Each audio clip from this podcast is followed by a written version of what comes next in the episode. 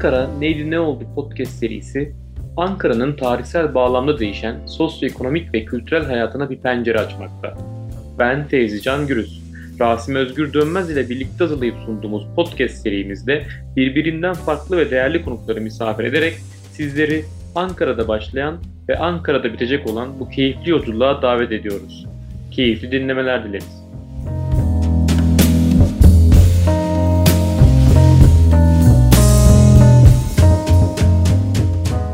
Herkese merhabalar. Ben Feyzi Can Gürüz. Ankara Neydi Ne Oldu podcast serisinde her zamanki gibi Rasim Özgür Dönmez ile birlikteyiz. Bugün Ankara'nın pasajlarını konuşacağız ve bu konuyu konuşmamız için e, çok değerli bir konuğumuz bizleri kırmayarak bizlere eşlik edecek. Bu alanda da çalışmaları olan TED Üniversitesi Mimarlık Fakültesi öğretim üyelerinden Güliz Öktem Taşdemir bizlerle beraber olacak. Ee, Güliz Hocam öncelikle hoş geldiniz diyorum. Hoş bulduk. Çok teşekkür ederim. Sizinle olmak çok güzel. Hocam öncelikle giriş sorusu olarak şöyle bir başlamak istiyorum. Sizce pasaj kavramı ne ifade ediyor? Pasaj nedir? Ve Ankara'nın pasajlar olan ilişkisi nedir? Bunu sormak istiyorum. Çünkü bugün geçmişten günümüze gelen bir pasaj geleneği söz konusu. Bugün bile kentin merkezi yerlerine dolaştığımızda bu pasajların e, hala daha var olduğunu görebilmekteyiz. Bu bağlamda Ankara ile beraber pasaj konusunu sizden kısaca bir değerlendirmesini alalım. Tabii ki. Ee, öncelikle pasajları tabii e, sözel olarak ifade etmek, e, hafızayı aslında yeniden canlandırmak anlamında bence çok e, önemli. Çünkü hepimizin hafızasında yer etmiş mekanlar bunlar. E, tipolojisine baktığımız zaman kökeninde aslında farklı ticari, sosyokültürel, ekonomik ilişkilere dayalı, aynı zamanda kentsel açık mekanlara dayanan e, mekan örnekleri görüyoruz. 18. yüzyılın ilk yarısında Galeri de Boğa'da Paris'te aslında inşa edilmeye başladığını, ilk yapısal örneklerini orada izleyebiliriz. 19. yüzyıl itibariyle de bu yapı tipolojisinin aslında ticari anlamda erişmiş olduğu başarılı bir tutum benzer yapıların Paris genelinde ve ardından diğer Avrupa ülkelerine sıçramasıyla beraber bir yayılım izliyor. 19. yüzyılda Paris'te özellikle Şanzelize'de endüstriyel ve sanayi alanında yaşanan gelişmeleri takip eden temsil mekanları bunlar. Ve bunlara ilişkin aslında görselleri ve temsilleri de ilk defa 1852 yılına ait resimli Paris rehberinde görüyoruz. Böylece bulvar ve bulvara dair e, yaya ilişkisi, kent ve buna ait erişimle ilişkili olarak pasajların inşa edilişi aslında endüstrinin e, lüks temsiliyetini e, bizler için araçsallaştırıyor. Özellikle yapısal ve tip yapı özelliği bakımından bu resimli Paris rehberinde çatı örtüsü şeffaf malzemeli ve duvarları mermer kaplanmış geçit ifadesi yer alıyor. Bu bizim için önemli bir tipolojik veri sunar.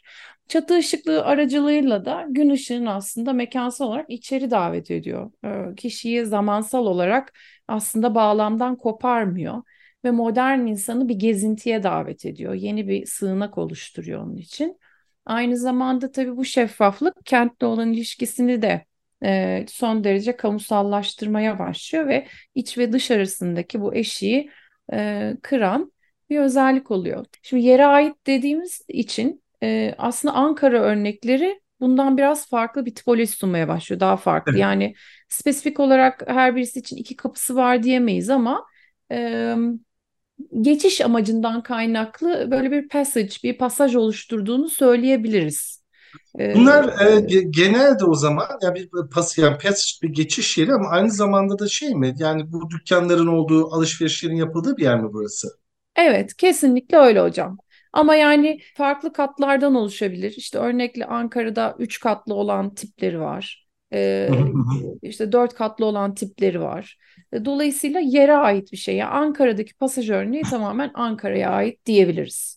İlk ee, Ulus'ta galiba çıkıyor değil mi? Yani benim bildiğim ilk Ulus'ta ve itfaiye meydanının oralarda falan bir yerlerde olması lazım. Evet yani, yani eski Angora dediğimiz bu kervan yollarına en yakın konumda yani günümüzde ulus olarak adlandırılan sizin de söylediğiniz bir veya iki katlı açık veya üzeri avlulu birçok han var öncelikle ve bedesten var. Dolayısıyla bu kentsel açık alanlarla beraber pazar yerleriyle bu tipoloji gelişerek aslında günümüze değin evriliyor. Osmanlı döneminde özellikle ticaretin yoğun olarak gerçekleştiği Ankara'da Bakırhan, Kapananı, işte Mahmut Paşa Bedesteni, Kurşunlu, Suluhan, Zafranhan, Çengelhan gibi hanlar var. Bunlar da isimlerini o ticari ürünle birlikte alıyorlar aslında. E, dolayısıyla aslında bu pasaj tipolojisinin e, tarihsel arka planında bunlar var diyebiliriz. E, ama hocam bana göre pasajlar, benim bulgularıma göre yani ben Ankara evet. için değerlendirdiğimde en azından kendi çalışmam için e, tarihsel arka planında bulunan bu yapı örneklerinden biraz daha bağımsız kendi döneminin özgün ürünü. Yani o dönemi dönemle beraber ortaya çıkmış fiziksel olarak da e, bu İstanbul ve diğer e, Avrupa'yı örneklerinden ayrışan bir yapısı var diyebiliriz. Çünkü kentte ve dokuyla uyumlu ve onunla birlikte gelişiyor aslında veya değişiyor diyebiliriz. Güliz Hocam ben şöyle e, yaştan dolayı e, yani bir birçoğunu görme şansına dahil oldum yani şu andaki yaşayanlarda dahil özellikle Yenişehir'dekileri yani Kızılay çevresindekileri falan da İstanbul'dakilerden hatta Bursa'dakilerden herhalde biraz farkı e, çok daha yalın olması galiba değil mi? Tüketim normlarıyla aslında çok ilişkili. Bir de tabii e, bağlamsal olarak değerlendirdiğimiz zaman e, İstanbul'da farklı bir demir yolu ağı var ve kapitale bağımlı böyle bir ilişkiler ağı var. Daha çoğul katmanlı, farklı e, sosyokültürel bir e, zemin var orada. Ama Ankara sıfırdan inşa edilen bir başkent olduğu için aslında bu ilişkilerin tamamı yenileniyor. Yani tamamen yeni bir gelenek yaratmak üzerine kurulu bir şehir burası. Dolayısıyla aslında e, oradaki pasajların farklı olması biraz bu e, demir yolu ağıyla ve kapitalle olan ilişkisiyle ilgili. Tabii Pera üzerinde bulunan yani bugün İstiklal Caddesi olarak Beyoğlu e, taraflarında bildiğimiz bu katmanlı toplumsal yapının bileşenleri aslında orada o dönem kümelenmiş haldeler. Dolayısıyla orada farklı bir gündelik yaşam var. Farklı bir e, deneyim var. O yüzden Ankara'da e, aslında Cumhuriyet'in ilanı ile beraber yepyeni bir kent kuruluyor. E, ve burada aslında e, Cumhuriyet ideolojisinin toplumda yayılım gösterdiği yıllarda yeni kentli deneyimlere ihtiyaç var.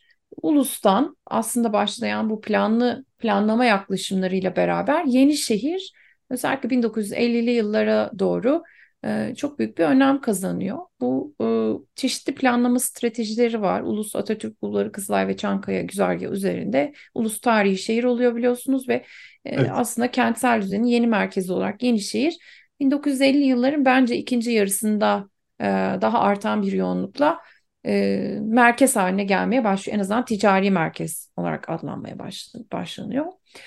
Ee, burada kentsel mekanda yaşama katılım, kentinin kamusal alan deneyimiyle çok ilgili. Dolayısıyla pasaj aslında bunu yoğunlaştıran bir e, konumda yer alıyor. 50'lerdeki bu yeni şehire gidenler kentin yeni elitleri. Demokrat Parti dönemiyle beraber giden elitler bunlar. Ee, bu elitlerin e, tüketim farklılıkları var galiba değil mi? Eskişehir'dekilere göre. Yani öyle bir farklılıktan bahsedebiliyor muyuz? Aslında şöyle gelişiyor. Şimdi baktığınız zaman e, Yenişehir'deki pasajlarda e, ilk pasaj örneklemimiz bizim için Kocabeyoğlu pasajı. E, Aynen. Ve bunun bunun yapım yılı aslında kent planlama stratejileri içerisinde de bunun yeri bellidir bir plan üzerinde. 1934 yılında bir konut olarak inşa ediliyor bu. Ve o yıllarda burada aslında memurin konutları var. E, hali hazırda çamurlu yolları var ve altyapı çok kurulu değil. E, Ulus dediğiniz gibi son derece aktif çalışıyor o sırada. E, henüz Yenişehir bir cazibe merkezi olarak e, insanları çekmiyor. Burada aslında bizim için önemli olan şey tüketim alışkanlıklarını okurken pasajlarda Kocabeyoğlu bizler için bir savaş sonrası aslında 1940'lı yılların önemli tüketim normlarını bize aktarıyor. Yani burada e, biz 1940'lı yılların e, uzantısı olarak örneğin yap ve onar stratejileri görüyoruz. Pasaj içerisinde daha çok yeni ürün almaktan ziyade bu millileşen bir içe dönük ekonominin karşılığı olarak aslında insanların tüketim normlarını ne kadar limitli kullandığını pasaj aracılığıyla okuyabiliyoruz. Bu anlamda e, ilginçtir Kocabeyoğlu. Bu bir aile galiba bildiğim kadarıyla değil mi? Kocabeyoğlu ailesi. Evet, yani. Kocabeyoğlu ailesine ait burası.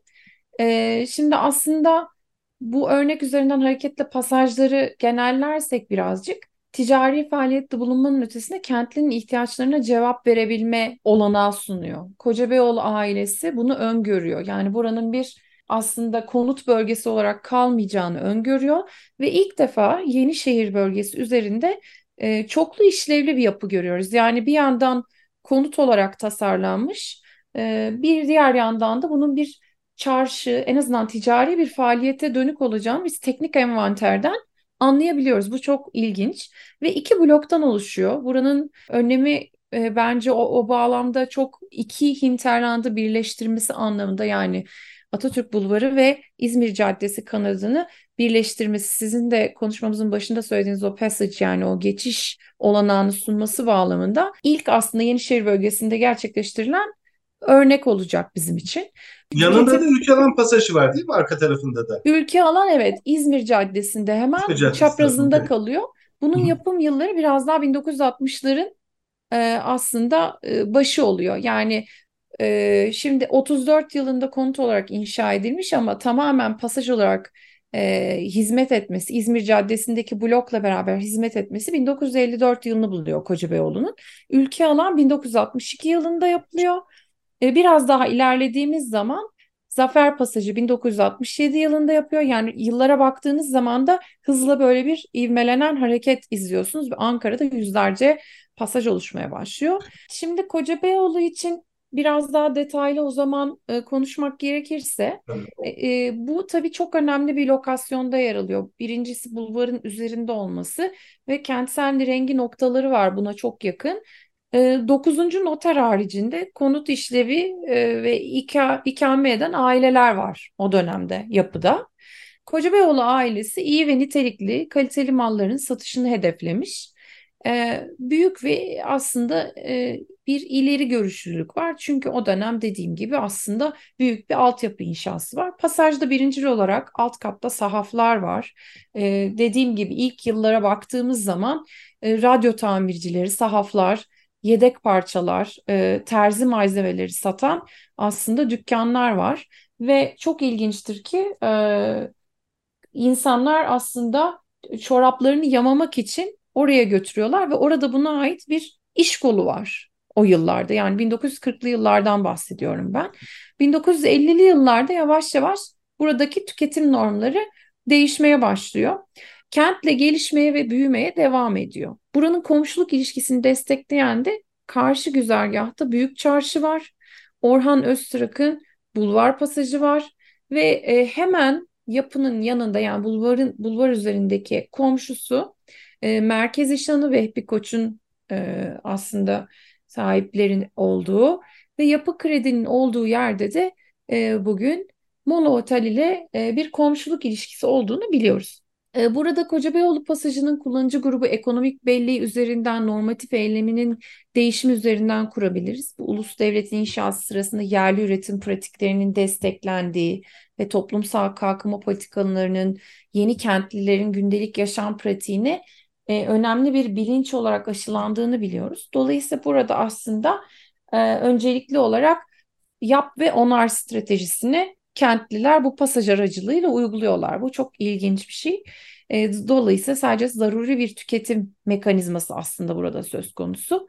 İlerleyen yıllarda bunun çok hızlı bir şekilde pasaj üzerinde değiştiğini görüyoruz. Birazcık ilerlediğimizde 1950'li yıllara e, geçtiğimizde pasajın içerisinde Sümerbank kendi satış şubesini aslında açıyor.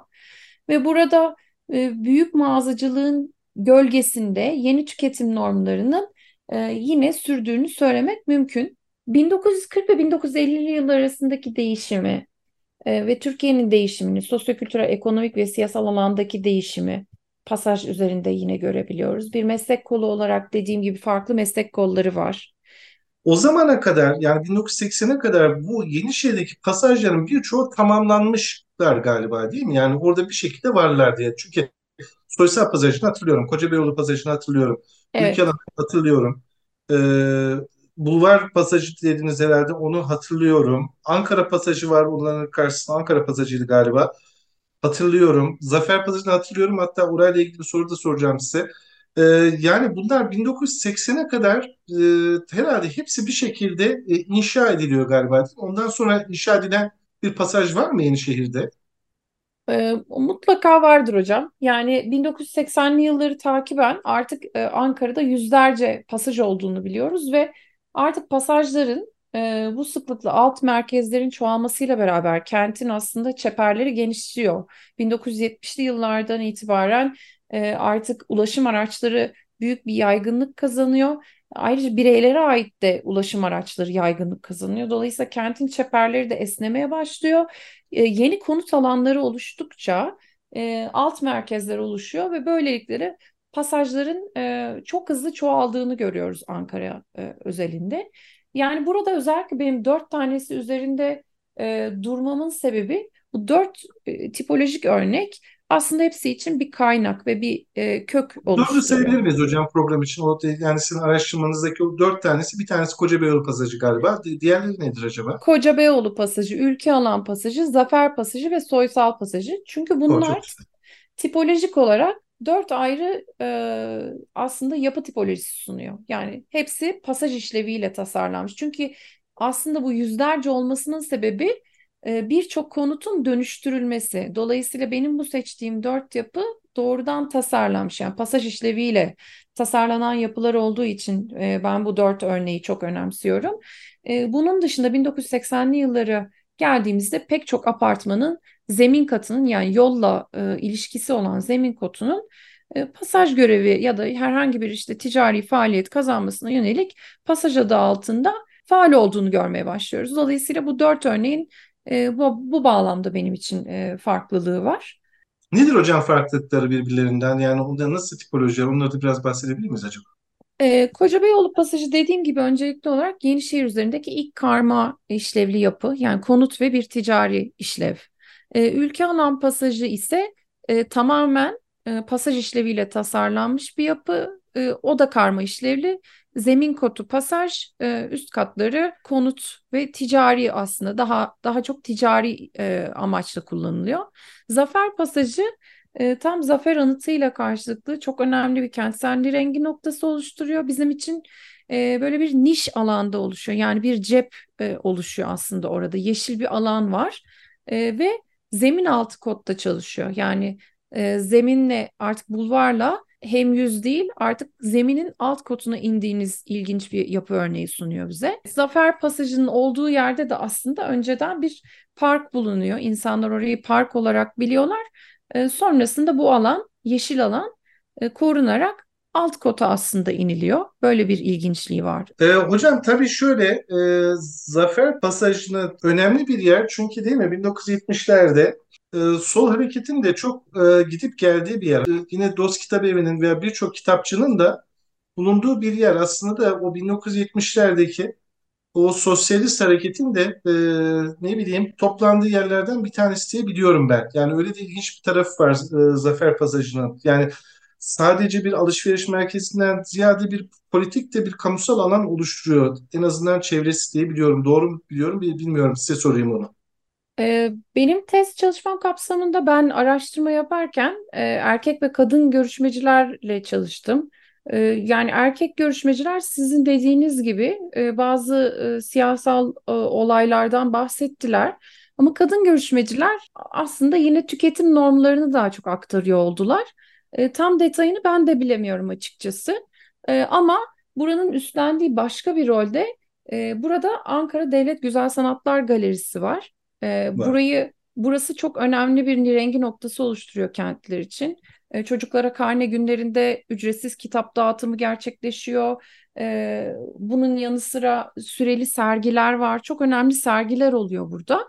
E, sizin dediğiniz yıllarda aslında yavaş yavaş sergi mekanı e, 1980'lere doğru e, faalliğini, e, aktifliğini kaybetmeye başlıyor.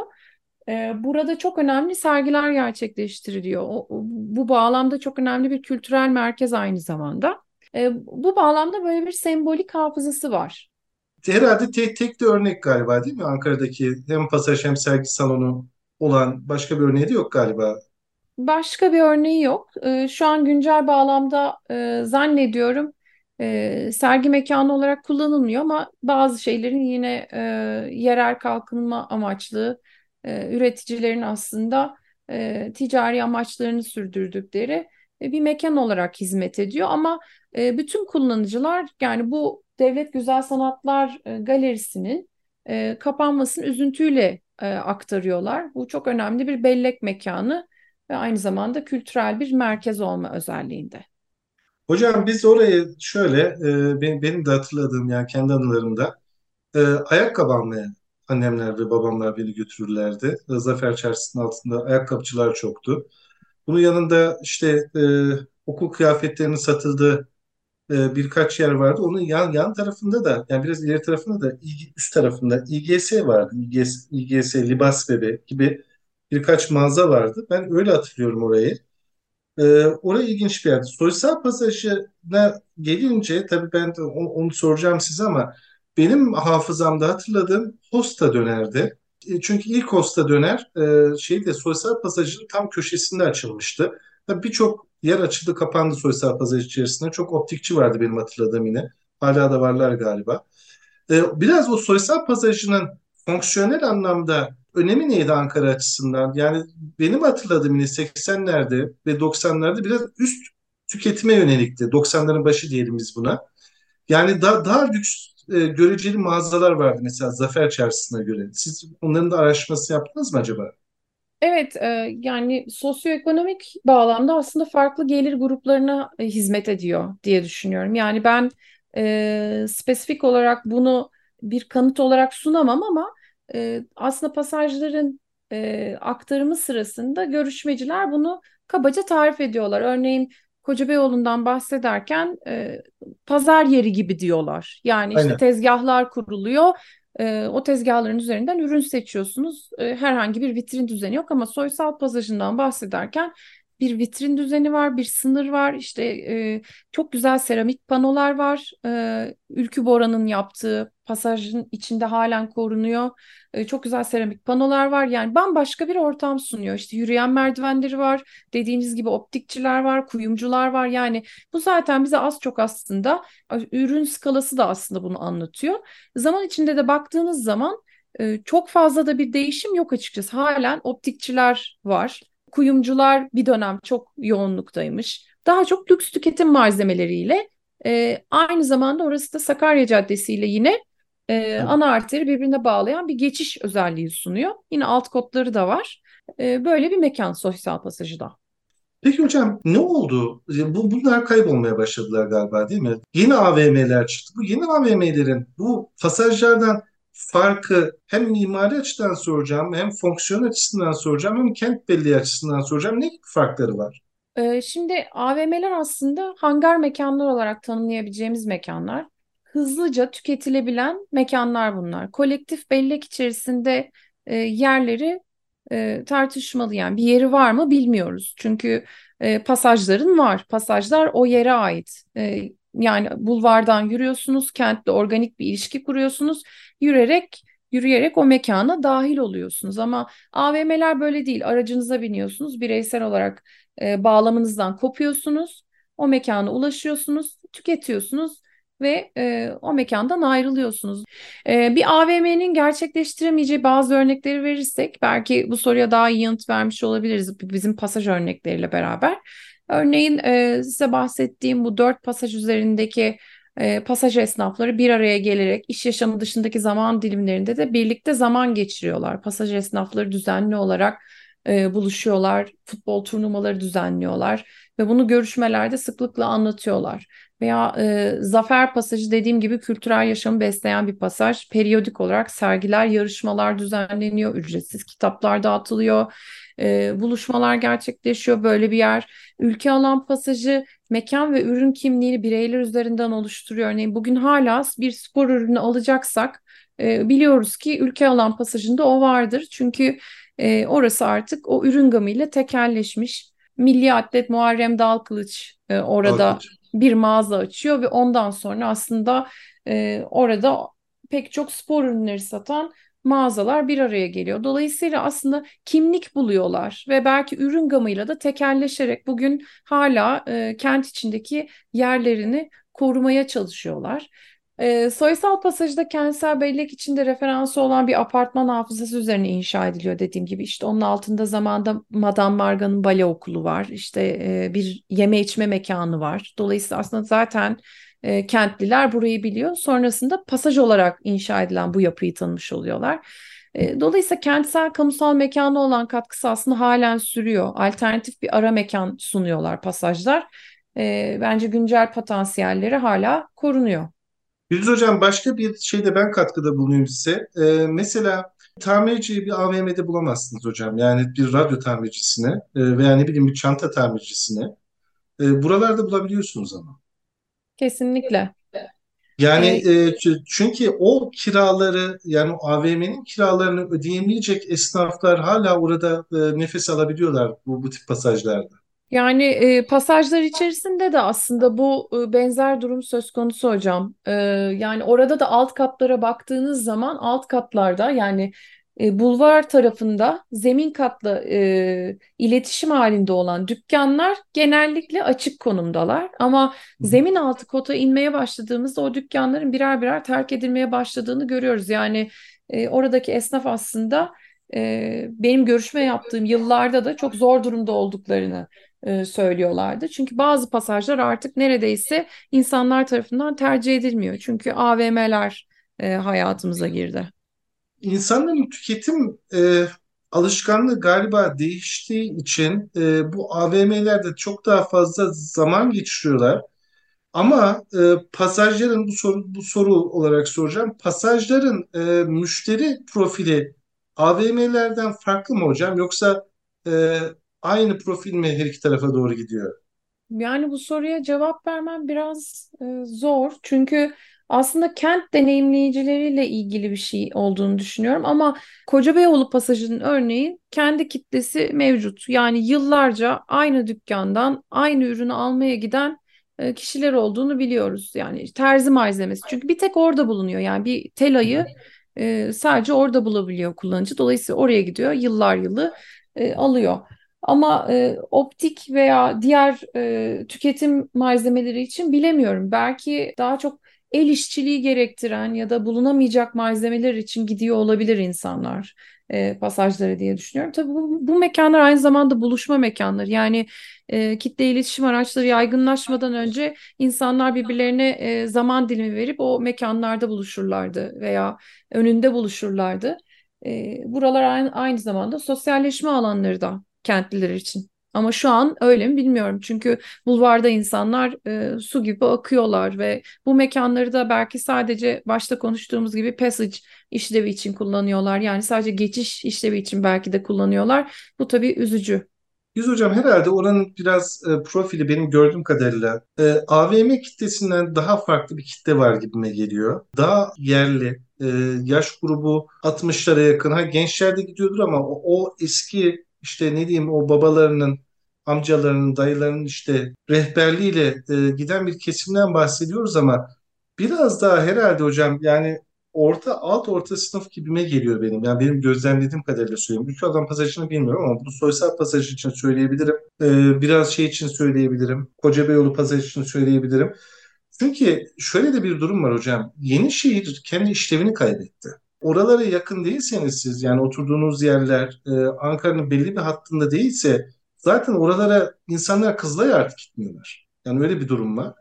E, biraz bu işte yani ne bileyim e, kentin eskilerinin gittiği bir yer gibi düşünüyorum ben bu buraları. Yani bir araştırmaya dayalı değil ama bir gözlem olarak benim gördüğüm bu. E, çok kalabalık, e, çok kalabalık. ve aynı zamanda e, bazı kamu aslında e, kamu faaliyetlerinin hani kentin çeperlerine taşımasıyla birlikte e, dediğiniz gibi belki bir nüfus hareketliliği olmuş olabilir. E, bu bağlamda evet yani bir kalabalık var. E, bir güruh halinde insanlar bulvar üzerinde akıyorlar ama mekanları nasıl deneyimliyorlar? Açıkçası ben de e, çok bilemiyorum. Yani 1950'lerdeki gibi 60'larda 70'lerdeki veya en azından 80'lerdeki gibi olmadığı kesin. E, çok hızlı bir tüketim e, çağındayız çünkü. Hocam ağzınıza sağlık. Çok teşekkür ederiz. Valla çok aydınlatıcı oldu. Davetiniz için çok teşekkür ederim. Estağfurullah.